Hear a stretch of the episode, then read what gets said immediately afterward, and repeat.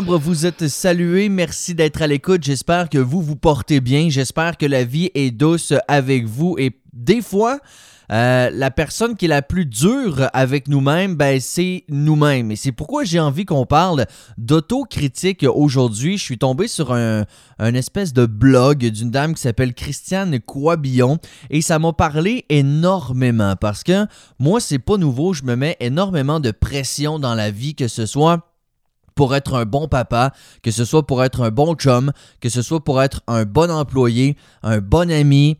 Et euh, je suis très, très, très autocritique. En fait, euh, il y a une phrase que j'adore qui dit Nous ne traiterions jamais un ami de la façon dont nous, on se traite intérieurement.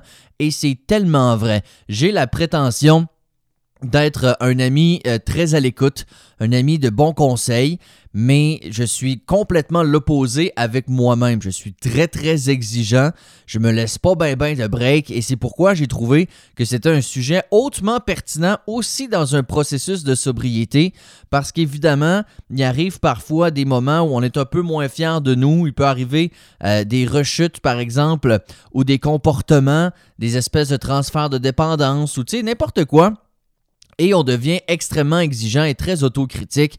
Euh, et c'est pas nécessairement très bénéfique dans ce processus-là. C'est pourquoi j'ai trouvé ça extrêmement pertinent d'en parler. Donc, l'autocritique, qui est une évaluation sévère ou punitive de soi. C'est pas 100% mauvais. Ça peut nous permettre de nous remettre en question, nous ouvrir sur des nouvelles perspectives, mais ça peut devenir effectivement excessif euh, rigide et extrêmement néfaste. Donc, tu sais, ce genre de phrase qu'on se dit tout le temps à nous-mêmes, t'es pas bon, euh, t'en fais pas assez, euh, si t'étais plus de même, si t'étais moins de même, si t'étais moins gros, si t'étais plus... Tu sais, c'est toutes des phrases qu'on se répète tout le temps. Évidemment, on essaie tous de devenir une meilleure version de nous-mêmes jour après jour, mais y a des limites. Tu sais, je veux dire, puis ces petits combats intérieurs-là, on les a chaque jour. Je vais vous donner un exemple très concret. Ce matin, moi, j'ai commencé depuis euh, quelques jours à venir au travail à pied. Ça me prend 15 minutes à pied à place de 2 minutes d'auto. Et je savais que j'allais devoir arriver plus tôt à la station ce matin parce que je devais enregistrer cet épisode du balado que vous écoutez présentement. Alors, j'avais mis mon cadran un peu plus tôt en me disant tu vas te lever à 4h15.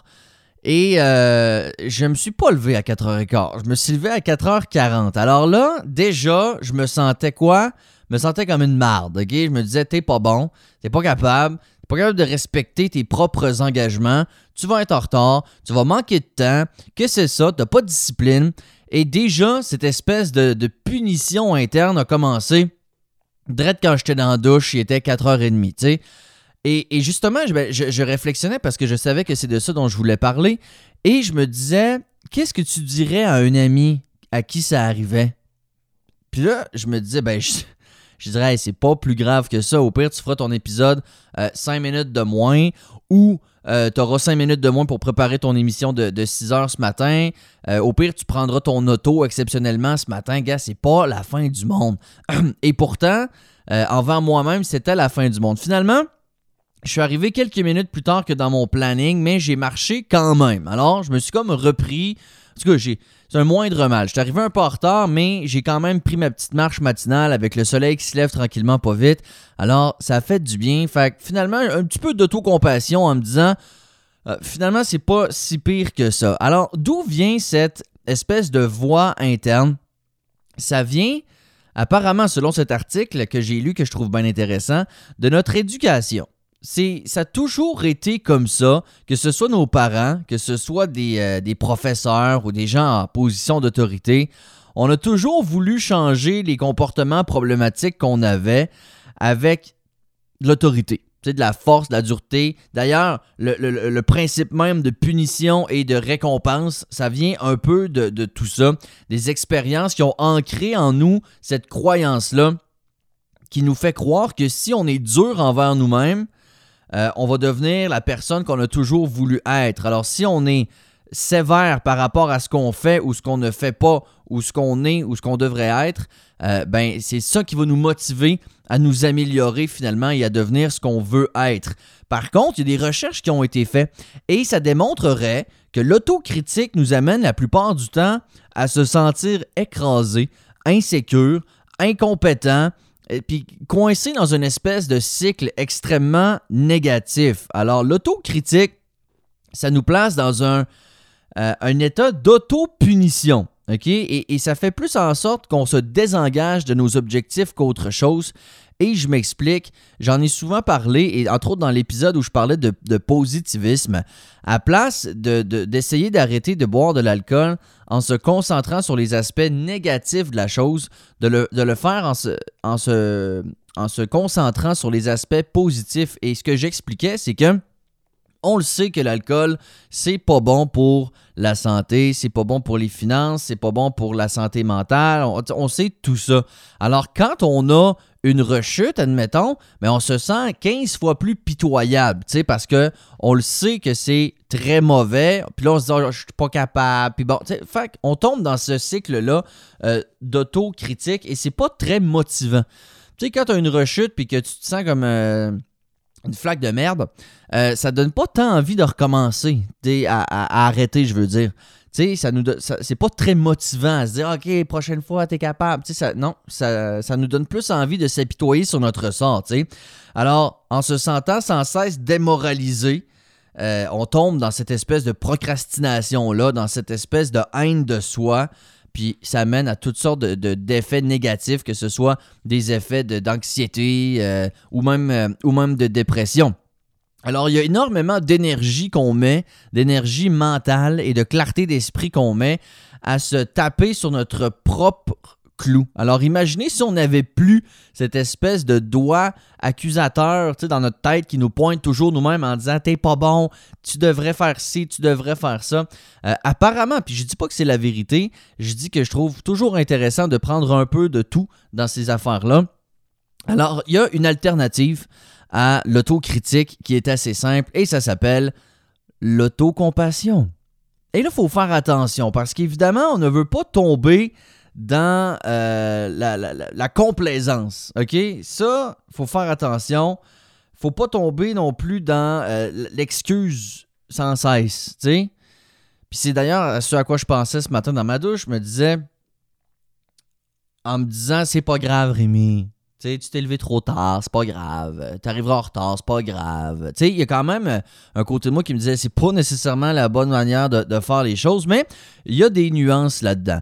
Donc, l'autocompassion, quand on fait face à une situation difficile, quand on est capable d'être bienveillant, mettons, envers nous-mêmes, on dit que ça, facilite bien des affaires. En fait, ça nous donne plus de motivation, ça nous rend beaucoup plus optimistes par rapport à une situation, ce qui est loin d'être mauvais. Donc, comme je disais, ça ne veut pas dire de se donner la permission de faire euh, ce qu'on veut et de toujours blâmer les autres. C'est une voie qu'on dit alternative. Alors, c'est un peu comme le petit diable et le petit ange sur nos épaules. Tu sais, l'autocritique, comme je le disais, c'est pas 100% mauvais.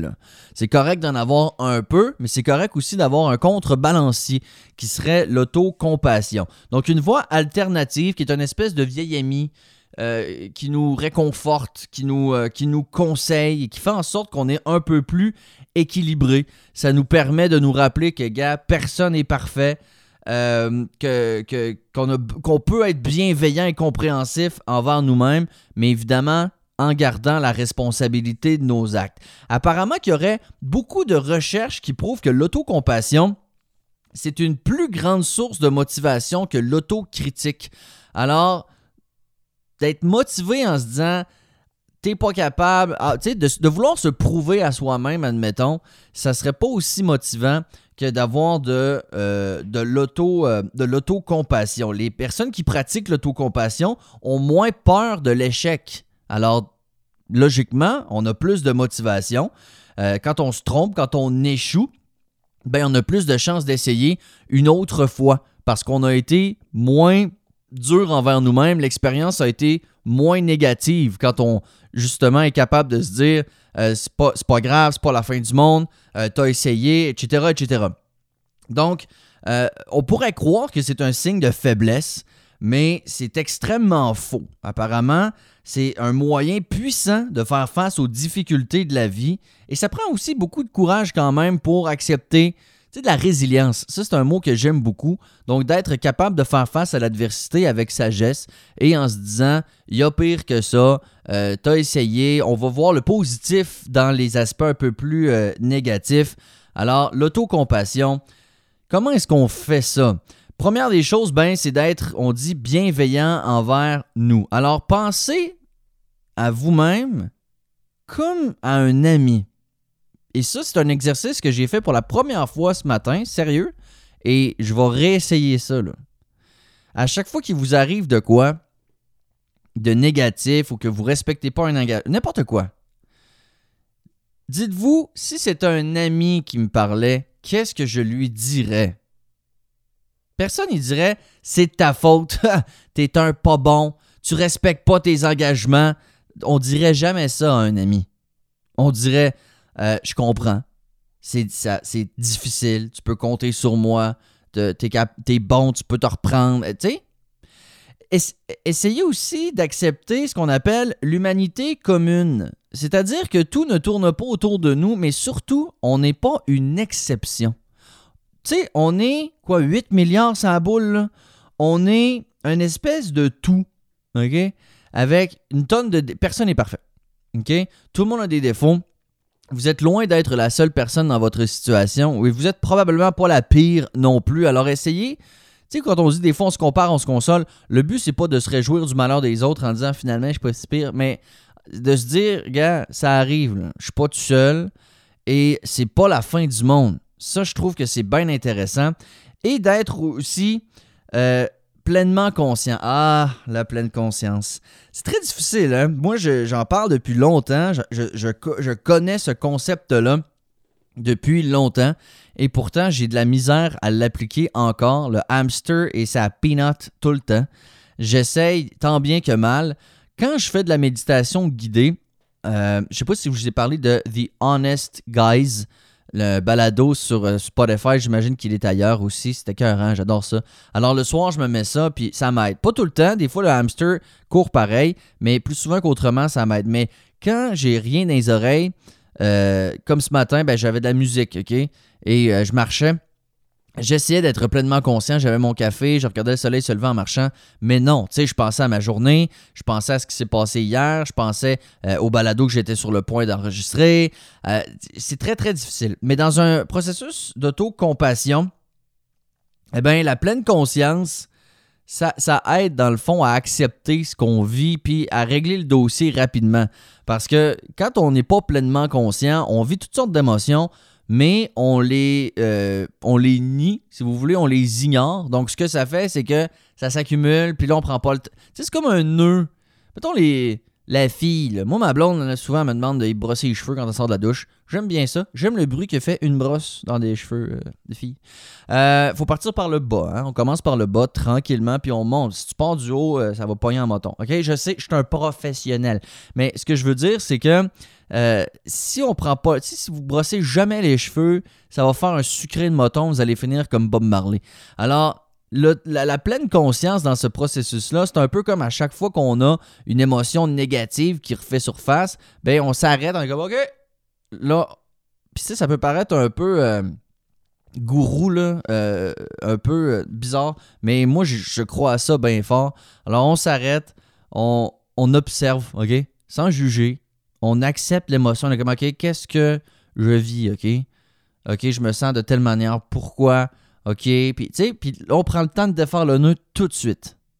Et à ce moment-là, on accumule beaucoup moins, on devient moins renfrogné, on devient moins stressé et euh, on fait attention à soi. Parce que, tu sais, comme je dis là, on traite, on, traiterait jamais un ami comme on se traite nous-mêmes.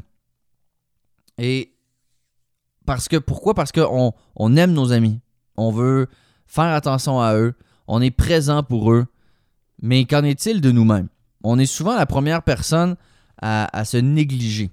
Et ça, je trouve que euh, dans un processus de sobriété, c'est la chose, une des choses les plus importantes, c'est de se chouchouter, de se cajoler et de se prioriser et surtout d'être doux avec soi-même. C'est pour ça que l'autocritique était un sujet que je trouvais hautement pertinent. Et essayez donc, sans tout perdre, c'est correct, comme je le dis, de, d'exiger un peu du mieux de soi. On veut s'améliorer chaque jour, tout ça, ça j'embarque à 100%, mais en même temps, ça prend un équilibre. Alors, comme je le dis, un petit ange, un petit démon, quand vous sentez que vous êtes trop dur avec vous, demandez-vous qu'est-ce que vous diriez à un ami. Et je pense sincèrement que ça peut vous aider à être moins dur envers vous. Merci d'avoir été à l'écoute. Faites attention à vous. Merci de prendre le temps de m'écrire. Vous avez des questions, des commentaires, passez par la page Facebook de WhatsApp. Ça me fait tellement plaisir de vous lire. En attendant, prenez soin de vous, puis on se reparle bientôt. Ciao, ciao.